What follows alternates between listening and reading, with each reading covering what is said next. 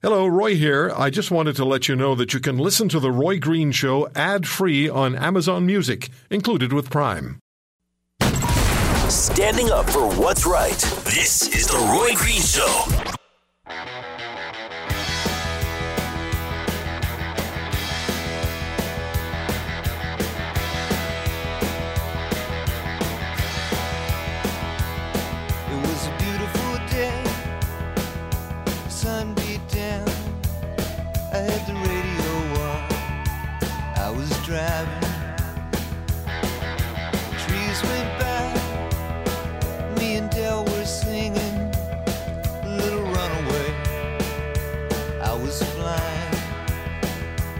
For those who went around, that Dell would have been Del Shannon. Happy St. Patrick's Day, except for the Twitter account morons who deemed the day to be racist and tweeted about it. And then they tweeted that their particular Twitter account is terrifying to the racists who support St. Patrick's Day. So I took a look, and they have 457 followers. So I sent them a tweet. Uh, at the Roy Green Show on Twitter, we have Andrea Horwath coming up at the end of the hour, the Ontario NDP leader. Find out from uh, Ms. Horwath how she plans to get from third place in the polling to become Premier of the province of Ontario. And, uh, of course, Jagmeet Singh, the federal NDP leader, who's made quite a few headlines over the last week, particularly. Mr. Singh was the deputy leader of the Ontario NDP between 2015 and 2017. And it was in 2015 that he went to San Francisco for the um, meeting about Sikh independence from India. So I'm going to ask Ms. Horwath about that and other things that she has planned for her party and for the people of Ontario if suddenly they decide that it's time for another NDP government. A lot of them like her. A lot of people in the province like Andrea Horwath personally. Darrell Bricker is the president of Ipsos Global Public Affairs, and he joins me on the Roy Green Show on the Corus Radio Network. And Ipsos, just uh, for global news, just uh, completed a poll on Ontario's views about the June 7th election. Darrell, thank you for taking the time. My pleasure, Roy. Thanks for having me on. So there's all this thinking that uh, Doug Ford, with the uh, bombastic style and the idea that he's a populist, and some people making the Ford um, Trump comparison, which I don't think is valid, but there was a lot of talk that you know uh, Ford is going to be the fourth time the Conservatives and the third in succession that they self-destruct. Doesn't look like it's going to turn out that way, does it? Well, not so far, but I mean, you know, campaigns matter, and, and we'll, we'll see what happens when we get into May and things really uh, start to heat up. But so far, uh, it looks like he's maintaining the lead that we've been seeing for them over the last while.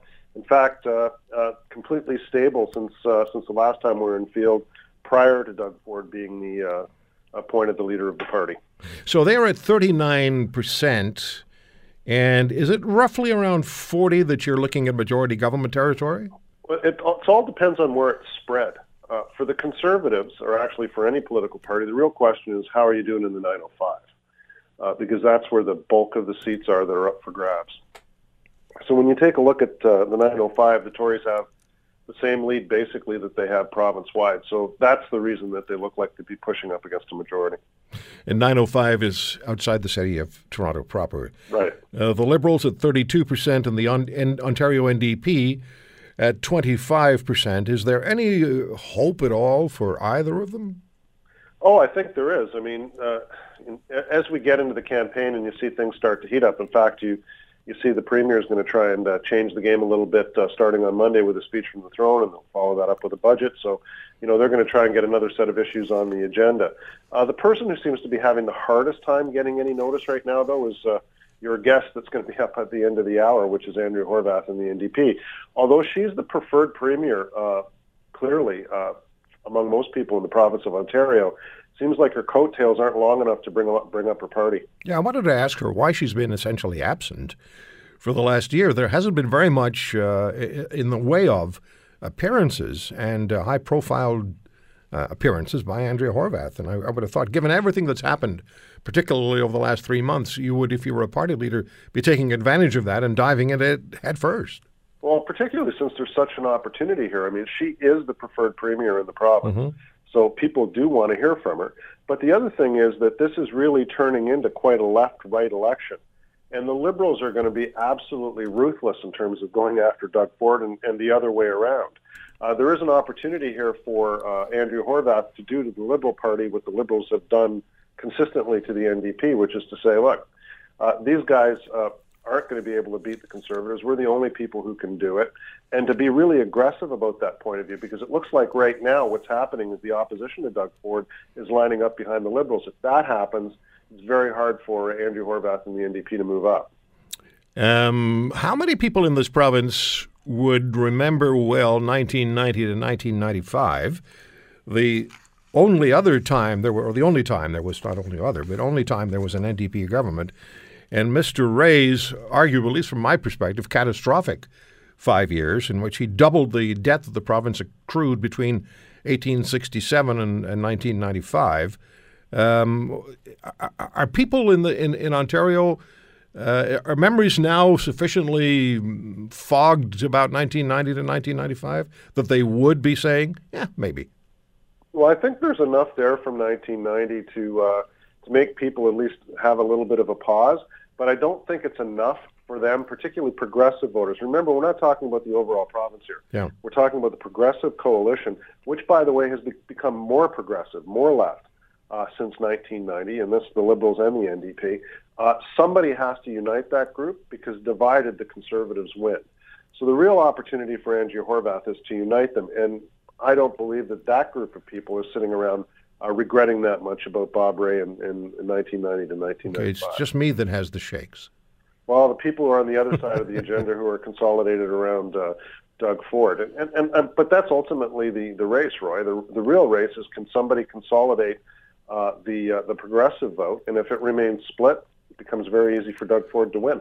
Darrell, tell me this: Do you think that over the next, and, and we're looking at a federal election in not not too long from now, next year, next fall, is is the is the political climate or the social climate such that it's going to be invariably, whether it's uh, federal, provincial, whether it's the United States, whether it's uh, Western Europe, is it is it is it right versus left as opposed to um, sort of aiming for the middle? Is it now going to be incumbent on political parties to choose one of the two uh, spectrums? Well, that's basically what's happening, and I don't know that it's so much left versus right. I mean, particularly the populists in uh, in, in Europe and, and what you saw in the United States. It's less about left and right, and more about um, people being portrayed as kind of the elite mm-hmm. versus the other group of the population. Uh, so that's what we're seeing in, in, in other countries, and it tends to be less about um, uh, um, tends to be less about things like, for example, strictly economics and taxes, and more about this sense of uh, uh you know one group of people feeling like they've got a uh, an agenda and this is the people who are on the progressive side of the uh, of the equation, uh, a really aggressive agenda about the type of power structure that they want to see in in, in a particular jurisdiction. In this instance, in, in Ontario, so it's all about equity and climate and all sorts of things like that. And then you got another group of people saying, "Hey, I don't feel." That that's what my government should be focusing on. Uh, they're looking at these sort these other uh, the people who are on the progressive side of the agenda as basically being a bunch of scolds and and uh, they're tired of being scolded. So what you're seeing is the conservatives coming around a guy like Doug Ford. So that's why when you get into the situation where the liberals and the NDP are going to be attacking Ford, the way that they will attack him, which is you know being you know not educated enough, not uh, you know not uh, uh, somebody who understands what this new progressive agenda should be for the province. That's actually manna from heaven for the other side. But what has really evaporated in all of this is the uh, the middle that old, and John Ibbitson and I called them the Laurentian elite, that idea that they have this kind of governing consensus where there's the liberals and the conservatives, and sure they swap back and forth every once in a while, but the difference between them isn't that big. They just have a you know a different colored logo. That that view of Canadian politics, that perspective on Canadian politics has exploded. And it, it, doesn't exist in the same degree that it used to. Yeah, and there is no lack of enthusiasm, no lack of opinion, no lack of decision to make your opinion known, at least among the people I speak to on this program and people I speak to personally. They have a very strong view of where we should be going and where things are correct and where things are incorrect, and they want they want to get at it. They want to get out into the uh, into the election. They want to vote. And the, and the point on that, Roy, is it's not strictly economics. Most of this is really about culture. Mm-hmm. You know, the kind of province that you want to have. You have one group of people that tends to be, you know, better educated, more youthful, uh, you know, smaller families. They live downtown. That group of people versus the people who live in the suburbs and the rest of the province. And that's where the divisions are taking place. And the people in the suburbs and the province basically have a different view of how the world should operate. And this war over what kind of culture you want to have in this province uh, is really what this is all about. And that's a very different battle than even you were having back in 1990. You know, and things are being said, Darrell, that we wouldn't have expected to be hearing, uh, but they're being said. They're being said out in the open. They're being uh, reported on internationally. I looked at a Reuters story this morning uh, facing far right challenge. A minister in Germany, a minister says Islam does not believe, uh, does not belong in Germany. So you have you have um, ministers in federal governments making statements such as that because they find it's necessary for them to make that statement if they want to hold on to seats in specific regions in their country. So uh, the paradigm shifted, hasn't it? Well, and, and places like in Europe, though, and this is the, the what is really different about Canada in this whole debate. The debate in Canada tends not to be over that. So if you go out and, and, and look at public opinion in places like, for example, Germany or Sweden or the UK or France, there's this whole um, uh, backlash to cultural change driven by immigration that's that's taking place there. Some of it is around the issue of Islam, but some of them is some of it is just around the idea of change. You know, you go out to you live in the Midlands and you go out to the pub and you know everybody pulling a pint is Polish, mm-hmm. right? I mean, so this the sense that there's this cultural change that people are pushing back against. In Canada, it's not so much that. So, for example, somebody like Doug Ford, his reaction to immigrants would not be parallel to what Nigel Farage's would be in in uh, in the UK or Donald Trump's would be in the United States. In fact, immigration really doesn't even play into the into the dispute. It's really more about this kind of culture, this progressive type of agenda uh, that uh, a lot of people support in the province of Ontario, and then the people who are reacting to it. So it's going to be a very interesting June the 7th, and on the evening of June the 7th, we'll all be glued to find out what's going on. Of course, we'll know already because Ipsos will have told us. No, well, we'll we'll hope to do the best job that we can, and I'll look forward to uh, being on Global TV that night. Well, that's great, and I look forward to speaking with you. Uh, hopefully on the on the next day. Darrell, thank you so much. It's always great speaking with you. My pleasure, Ray. Take Thanks care. Darrell Bricker is the president and the CEO of uh, Ipsos Global Public Affairs. They did the poll for Global News. And the headline Ontario PC Party could get majority government as Tories have lead in seat rich GTA. When we come back, there's a couple of things I want you to hear. You may have heard them already, some of you may have not. But I want you to hear two particular voice clips, and I want to talk to you about them. Because one of them in particular, when I heard it, I thought, no. No. She didn't really say that. And I and I found a way, I had to find a way, I went online and I found a way to listen back to what I had just heard somewhere else. And yeah, she did say that.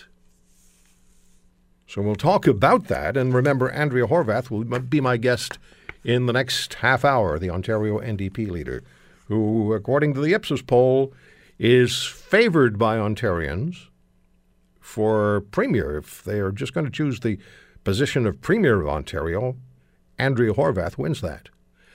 We'll come back. It's The Green Show, it's the Corus Radio Network.